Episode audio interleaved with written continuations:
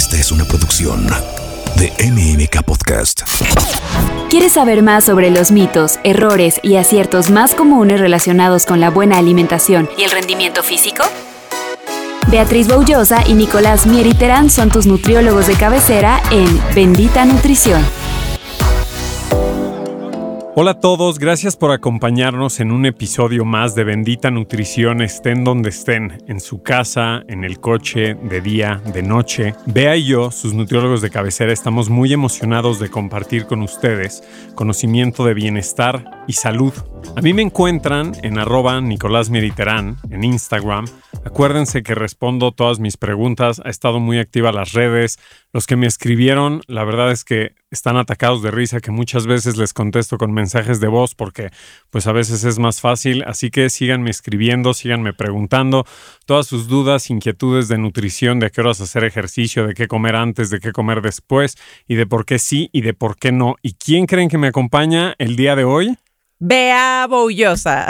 Hola, ¿Qué tal. Nico? ¿Cómo estás? Muy bien, ¿tú? Feliz, feliz de estar aquí, de grabar un episodio más para todas esas personas que nos están escuchando y que la verdad quiero primero que nada agradecerles porque nos mandan mensajes, he recibido muchísimo cariño, se los agradezco, preguntas, comentarios muy lindos y gracias a ustedes estamos el día de hoy aquí, así que de verdad estoy feliz, muy, muy contenta. Igualmente, mi Bea. Oye, pero no has dicho dónde te encuentran. Me encuentran en Instagram como arroba Bea Boullosa. Y como dice Nico, yo también le respondo todos sus mensajes. A veces estamos a mil por hora, ahorita lo veníamos platicando, pero no dejamos de responder esos mensajes porque sabemos que es muy importante para cada uno de ustedes resolver sus dudas y por eso somos sus nutriólogos de cabecera y esto es Bendita Nutrición. Nico, si te parece el día de hoy me encantaría platicar de algo que parecería muy básico, pero es fundamental entenderlo muy bien para poder tomar las mejores decisiones. Y quiero hablar de la dieta correcta. ¿Qué es la dieta correcta? ¿Qué es lo que entendemos los nutriólogos por dieta correcta? Y a partir de ahí, ¿por qué hacemos las recomendaciones que hacemos en torno a cada uno de nuestro- nuestros pacientes? Sea para perder peso, ganar masa muscular, porque tienen etapa de lactancia, de embarazo. La dieta correcta la debe de seguir absolutamente todo mundo. Todo mundo. Deportistas, todas las personas embarazadas, todo mundo debe de seguir una dieta correcta. Estoy muy de acuerdo contigo. Y la dieta correcta, pues va a ser diferente para cada uno de nosotros. Pero lo, importante es que cumple con seis características y me encantaría que revisáramos juntos cada una de estas características para que se entienda muy bien a qué se refiere una dieta correcta. Lo primero, entender que dieta no se, no se refiere a restricción alimentaria como muchas personas piensan. Dieta es aquello que consumimos a lo largo de un día. Todos llevamos una dieta. Hay quienes llevan una dieta correcta y hay quienes llevan una dieta desequilibrada. Y lo importante es entender que es todo lo que consumimos y tiene que ver con alimentos y bebidas a lo largo de un día. Y vamos a revisar cada una de estas características. La primera, que es la característica Que es completa. eh, completa. Correcto. ¿Qué significa que nuestra dieta sea completa? Que incluya todos los grupos de alimentos. Y esto sí lo quiero dejar muy en claro porque hay ciertas tendencias a eliminar especialmente grupos como los carbohidratos. Y la realidad es que una dieta correcta, es decir, una buena alimentación, es aquella que incluye todos los grupos de alimentos. Pero digamos que esta característica va muy de la mano con la segunda, que es la del equilibrio. Porque además de que debemos de incluir todos los grupos de alimentos, estos deben de venir en cierto equilibrio. ¿Por qué, Nico? Porque de repente pensamos que, ah, bueno, pues las frutas son muy saludables, entonces solamente consumo frutas, o las verduras son muy saludables y no. Hay que incluir todos los grupos de alimentos, pero ¿cómo consideras o cómo le transmitirías a todos los que nos escuchan el equilibrio de todos esos grupos de alimentos? Mira, tienes un, un muy buen punto. Creo que sería importantísimo que entiendan en este equilibrio, o sea, tenemos que cubrir ciertos requerimientos, requerimiento de proteína, requerimiento de fibra.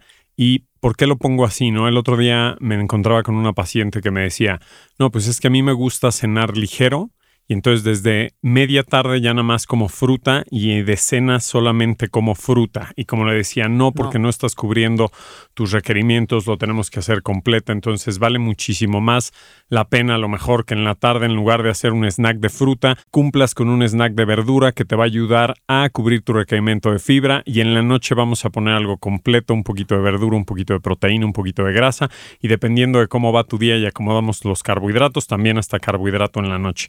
Ese sería de alguna manera completo y equilibrárselo también dependiendo de, de, de sus gustos, dependiendo del gasto que tenga a lo largo del día, ¿no? Ok, entonces para todos, pues hay que comer completo. Hay que comer absolutamente todos los grupos de alimentos, pero hay que comerlos en equilibrio. Y otro punto importante, que es la tercera característica de la dieta correcta, es que debe de ser variada. Y así, aquí sí quiero enfatizar, porque a veces me pasa mucho, por ejemplo, con los atletas es muy común el consumo de plátano. ¿No? Ok. Y entiendo, es una fruta muy práctica y es muy buena y nos brinda bastante buena energía previo a un entrenamiento, pero no es la única fruta que nos puede servir para cubrir nuestras necesidades de, en el rendimiento. Entonces, en la, en la dieta variada hay que entender que, por ejemplo, hablando de las frutas, todas las frutas nos van a brindar distintas vitaminas y minerales. Y mientras todo el mundo dice, bueno, el plátano es muy rico en potasio, sí, pero tenemos también la manzana, tenemos las fresas, tenemos la papaya, tenemos el melón, tenemos tantas y tantas frutas allá afuera que una me va a brindar vitamina C, la otra me va a brindar vitamina A, una me va a brindar más fibra que la otra. Y debemos de incluirlas y tratar de darle muchísima variedad para que podamos cubrir una mayor cantidad de vitaminas y minerales a lo largo de nuestro día. Oye, y si te llegan a decir, a ver, dame un tip como para variarle más en el contexto de, ¿sabes qué? En mi desayuno o en mi comida, pues como más seguido lo mismo. ¿Tú qué les dirías, Bea? que no se les olvide que vivimos en un país privilegiado, siempre siempre lo digo. Váyanse tantito al mercado y se van a dar cuenta la cantidad de frutas y verduras que tenemos en este país y al cual le podemos sacar muchísimo provecho, porque además si consumimos las frutas de temporada y las verduras de temporada, van a ser mucho más económicas. Ahorita estamos en épocas de frío y ¿cuáles son las verduras que predominan? Aquellas que son ricas en un antioxidante, el más importante que es la vitamina C. Entonces tenemos toronja, naranja, mandarinas, guayaba, por ejemplo, la tuna. Pocas personas saben que la tuna tiene un altísimo contenido de vitamina C, la guayaba, a mí me fascina, por ejemplo, y entonces aprovecho mucho esta época para consumir guayaba y la guayaba rosa es mi favorita. Y entonces buscar entender que la naturaleza no se equivoca. Entonces, cuando bajan las temperaturas, nos brinda más frutos ricos en esta vitamina C que nos van a ayudar a, fortalecer o a, tener un sistema inmune eh, trabajando correctamente. Oye, y en otro tip, además de eso, creo que también para ayudarles a variar a todo su alimentación, yo cada que los platico en consulta, la verdad es que les gusta la idea sobre todo de alguna manera tener varios toppers, digamos, con varias verduras, a lo mejor ya preparadas desde crudas o cocidas o guisadas y preparado rico. Vea siempre lo dice. Hay que preparar las verduras ricas porque si no, pues a lo mejor se antojan menos. Y al ya tenerlo preparado previamente, pues va a ser muchísimo más fácil tanto que coman verdura y tanto que haya variedad en su alimentación. Creo que es importantísimo. Sí, y buscar que eh, como tú dices, que tengan muy buen acceso a, dichas frutas o a dichas verduras, sí tener un frutero en casa, pero tener, por ejemplo, a mí me encanta mucho congelar las uvas y, y los frutos rojos. Y siento que con eso luego puedo hacer una cantidad enorme de diferentes platillos o preparaciones, pero incluso las uvas congeladas, a veces ya las saco así congeladas y me las voy comiendo y es una delicia en que conforme se van descongelando te vayas comiendo uvas muy frescas. Y los frutos rojos que bueno, pues los puedes utilizar en los smoothies, en postres, en recetas. Ahorita se me ocurrió como snack un poco de yogur griego, tus frutas congeladas, le ponemos chocolate oscuro y no bueno. Delicioso. ¿Por qué no, por qué no me traje ahorita? Exacto, exacto, delicioso y súper nutritivo. Entonces, esa característica de darle variedad, tómela mucho en cuenta porque no sé tú, Nico, pero yo de lo que más me topo es el consumo de, de, plátano, como muy monótono de plátano y de papaya. Y yo amo la papaya y es en verdad muy buena, pero no se limiten únicamente a consumir esas frutas. Recuerdo, eh, recuerden ir al mercado, eh, buscar cuáles son las frutas de temporada y preguntar, porque a veces te sorprendes de que hay frutas que ni te imaginabas que tenías acceso en este país. Así que les, ya les dejamos tarea. La siguiente característica sería que nuestra dieta, para que sea correcta, debe de ser suficiente. Y esta palabra, por favor, grábensela muy bien. No debe de ser abundante, no debe de ser escasa, no debe de ser mucho, no debe de ser poco, debe de ser suficiente. ¿Qué es suficiente, Nico? Pues suficiente de acuerdo a todas las características individuales en el contexto de, ¿no? Suficiente para quién. Suficiente para un atleta de BEA, pues probablemente necesite un plato más grande con porciones más abundantes y un paciente que, digamos, está perdiendo peso, a lo mejor tiene resistencia a la insulina, a lo mejor es más inactivo, digamos, eh, en un, en un contexto apenas está activando, que yo espero que sí, pues va a tener que ser suficiente para esa persona para, para evitar deficiencias, para que su sistema inmune esté bien, para que tenga energía a lo largo del día, para que pueda llevar a cabo todas sus, em, todas sus actividades y tenga energía y le vaya bien en el día, ¿no? Exacto. En el ejemplo que les platicaba, oye, nada más ceno una manzana porque ceno ligerito. Entonces, ahí totalmente insuficiente y la realidad es que eso le va a ir trayendo problemas de salud en un contexto ideal en el mediano largo plazo. ¿Por qué? Por no comer equilibrado, variado, suficiente ni completo. Y te voy a decir, en, suficiente, justamente ayer veía un paciente con una composición corporal espectacular, en verdad un paciente encantador, con una enorme cantidad de masa muscular, privilegiada su composición corporal. Y le empecé a explicar que gracias a esa cantidad tan grande de masa muscular, su metabolismo basal estaba alrededor de las 1900 kilocalorías. O sea, es una cantidad significativa, nada más por estar vivo de la cantidad de energía que él necesita. Pero además deportista, una persona muy joven y por lo tanto que todo el tiempo está como muy activa.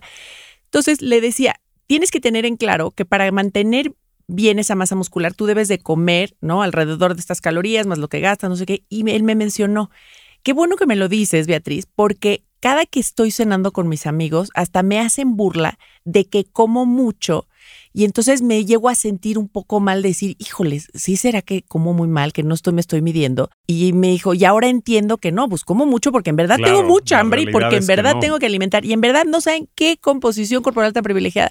Entonces, quiero dejar aquí muy en claro que tengan cuidado de no compararse con los demás y uno no compararse en decir, uff, creo que estoy comiendo más. Oye, mi rebanada de pastel fue más grande que la de mis amigas, que mis amigas siempre quieren una rebanada pequeña de pastel y yo digo, no nos comparemos. Y, y por el otro lado, tampoco hagan opiniones en relación a la alimentación de los demás porque no sabemos si el otro viene con un tema de mayor desgaste físico, si se está cuidando. O hay temas emocionales. O hay, temas emocionales muy delicados. Entonces, nada más tengan cuidado con esos comentarios de ¿a poco te vas a tragar todo eso? Este, no, tienes llenadera. Híjoles, sean prudentes, sean por prudentes. Tías, a las tías que nos escuchan, sean prudentes, tías. Oye, y yo les quiero platicar algo que creo que es importantísimo ahorita lo que está diciendo Bea y se los quiero recalcar mucho.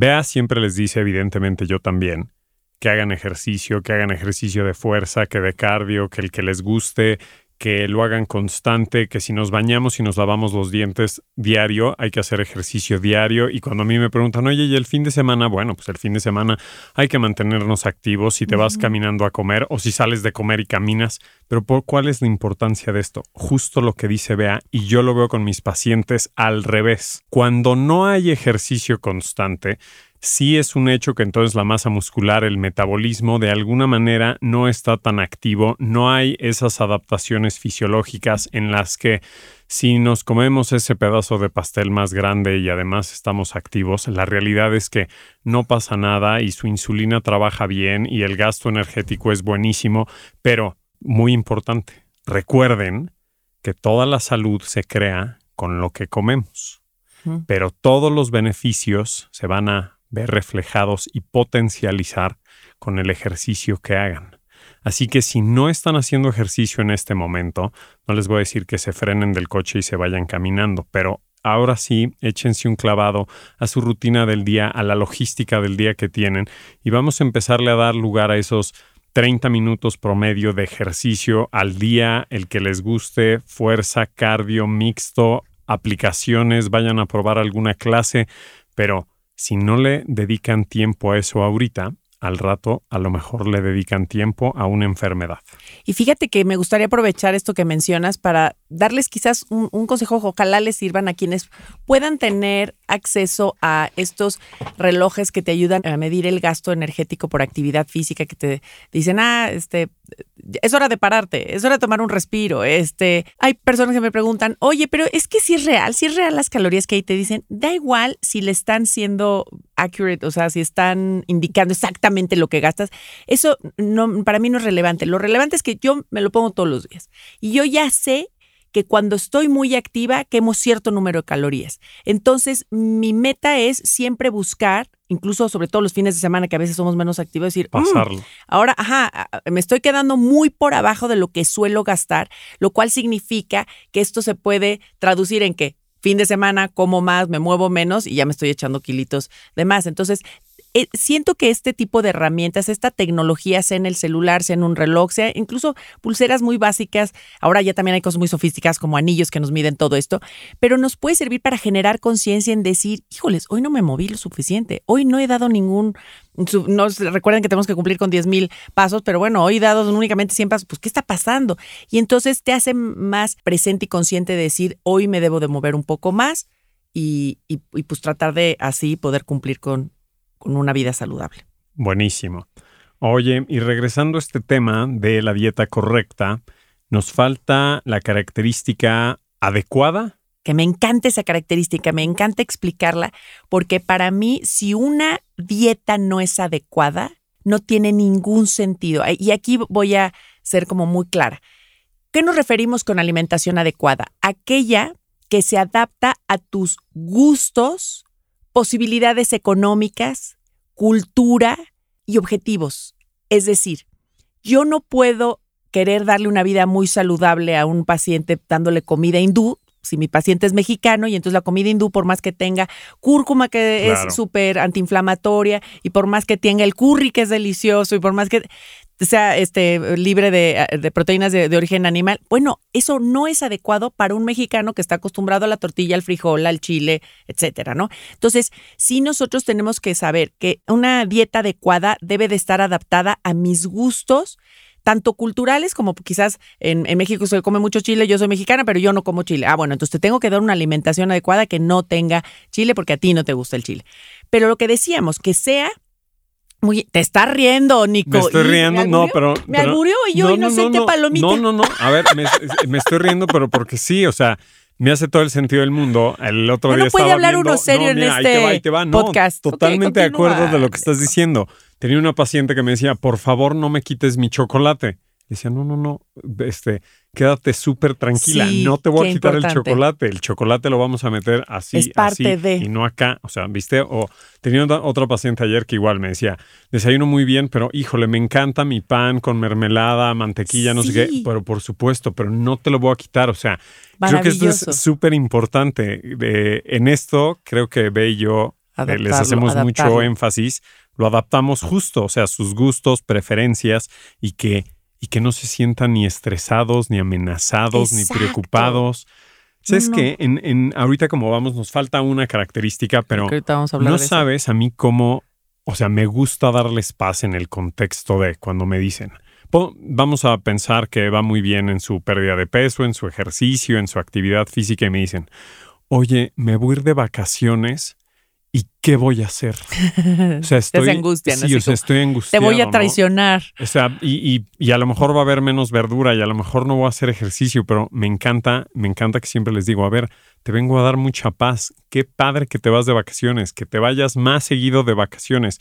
A todos los que se van a ir de vacaciones ahorita en esta temporada, la verdad es que no se vayan estresados, ¿no? O sea, la verdad es que sí, justo lo que les decíamos, si están activos y con su reloj, no les dijimos que se levanten a las 6 de la mañana y vayan al gimnasio, si con su reloj caminan 10 mil, 15 mil o 20 mil pasos, pues van a estar caminando dos, tres veces más de lo que se mueven habitualmente y que creen sorpresa. No, no van a subir, se van a mantener saludables, van a estar felices. Ese helado que se coman en media tarde porque tienen que probar los helados en la vacación, por favor, cómanselos, muévanse Disfruten. Y pásenla bien porque, ven, o sea, es Porque parte, de la alimentación es el poder convivir con nuestra familia, con nuestros por amigos, disfrutar, tener momentos placenteros y, y no traten de compensar, no traten de castigarse, pero bueno, también hablaremos un episodio completito de ese tipo de cosas, pero recuerden, una alimentación adecuada para un atleta de alto rendimiento va a tener un mayor aporte de calorías, va a tener quizás aporte de productos como suplementos geles, barras, gomitas, bebidas deportivas. Es adecuado para ellos. Siempre lo digo, una bebida deportiva que es que son terribles, malísimas. Es que son bebidas deportivas, no son bebidas para que las consumas mientras estás viendo la televisión. deben de ser utilizadas durante el, deporte bajo cierto esfuerzo o cierta duración. Entonces, ¿es adecuado utilizarlo? Sí. No es adecuado que tú, si eres sedentario, lo utilices o si tú estás teniendo resistencia a la insulina, ni se te ocurra porque justamente ya no sería una alimentación adecuada, sería una alimentación dañina y eso nos lleva al siguiente punto, a la siguiente característica que es inocua. ¿Qué es una alimentación inocua? Es decir, que no produzca ningún daño y va desde la preparación de los alimentos, que tenemos que ser muy cuidadosos de desinfectar muy bien. Y aquí quiero contar una anécdota, bueno, que me ha pasado mucho en consulta, pero últimamente, por una u otra razón me han comentado pacientes ¿no? Cuando les pido su reporte, ¿qué sueles desayunar? No, pues no me da tiempo, pero entonces me preparo un licuado, le echo un huevo y, y yo, perdón, echan el huevo. Crudo. Crudo. O sea, como si, como Rocky, ¿no? Como Rocky, pero esto, ojo, hace que tu alimentación inmediatamente deje de ser inocua. Consumir el huevo crudo te pone en riesgo de sufrir una salmonelosis, hay que tener muchísimo cuidado con esta enfermedad. Y por el otro lado, sabemos que las proteínas del huevo pues no se podrían digerir ni absorber adecuadamente si no las cocinamos. Es decir, que la proteína necesita calor para que se vuelva más biodisponible, más accesible para, nuestro cuerpo. Pero entonces yo decía, pobre de sus estómagos ahí dándole vueltas al huevo para ver a qué hora se lo pueden este, pasar. Entonces, bueno, eh, eh, eh, hay que tener cuidado porque entonces en ese momento deja de ser inocua. Si no desinfectamos bien las frutas y las verduras, por más saludables que sean, ya no va a ser una alimentación inocua. Pero también inocuo se refiere a si tiene un alto contenido de sodio, Hmm. Oye, es que me echo mis jícamas y mis zanahorias con limón y sal. ¿Cuánta sal? Tienes un punto ahí. Hay que tener cuidado. Hay muchos chilitos que son bajos en sodio y yo creo que vale la pena este, que siempre o que muchas veces los prefiramos. A lo mejor ciertos pacientes de BEA que, suden mucho, que hagan mucho ejercicio o a lo mejor pacientes míos que tengan disautonomía, pues en casos muy particulares, pues sí el consumo elevado o un poquito más de sal vale la pena, pero si no hay que tener cuidado por tanta enfermedad cardiovascular que tenemos allá afuera. Así que bueno, ya para cerrar este episodio, Recuerden, una dieta correcta debe ser completa, equilibrada, variada, suficiente, adecuada e inocua. Y yo les quiero decir otra cosa porque me trastorna no platicarles esto. Además de que coman así, se acuerden de esto.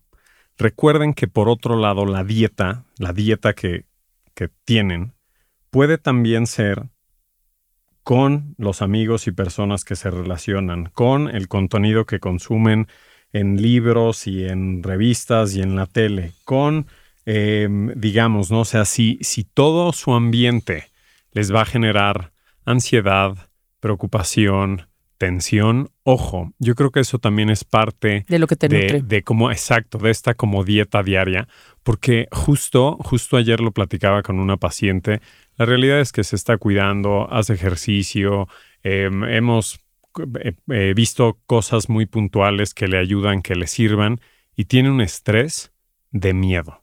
Y de alguna manera me somatiza todo al estómago.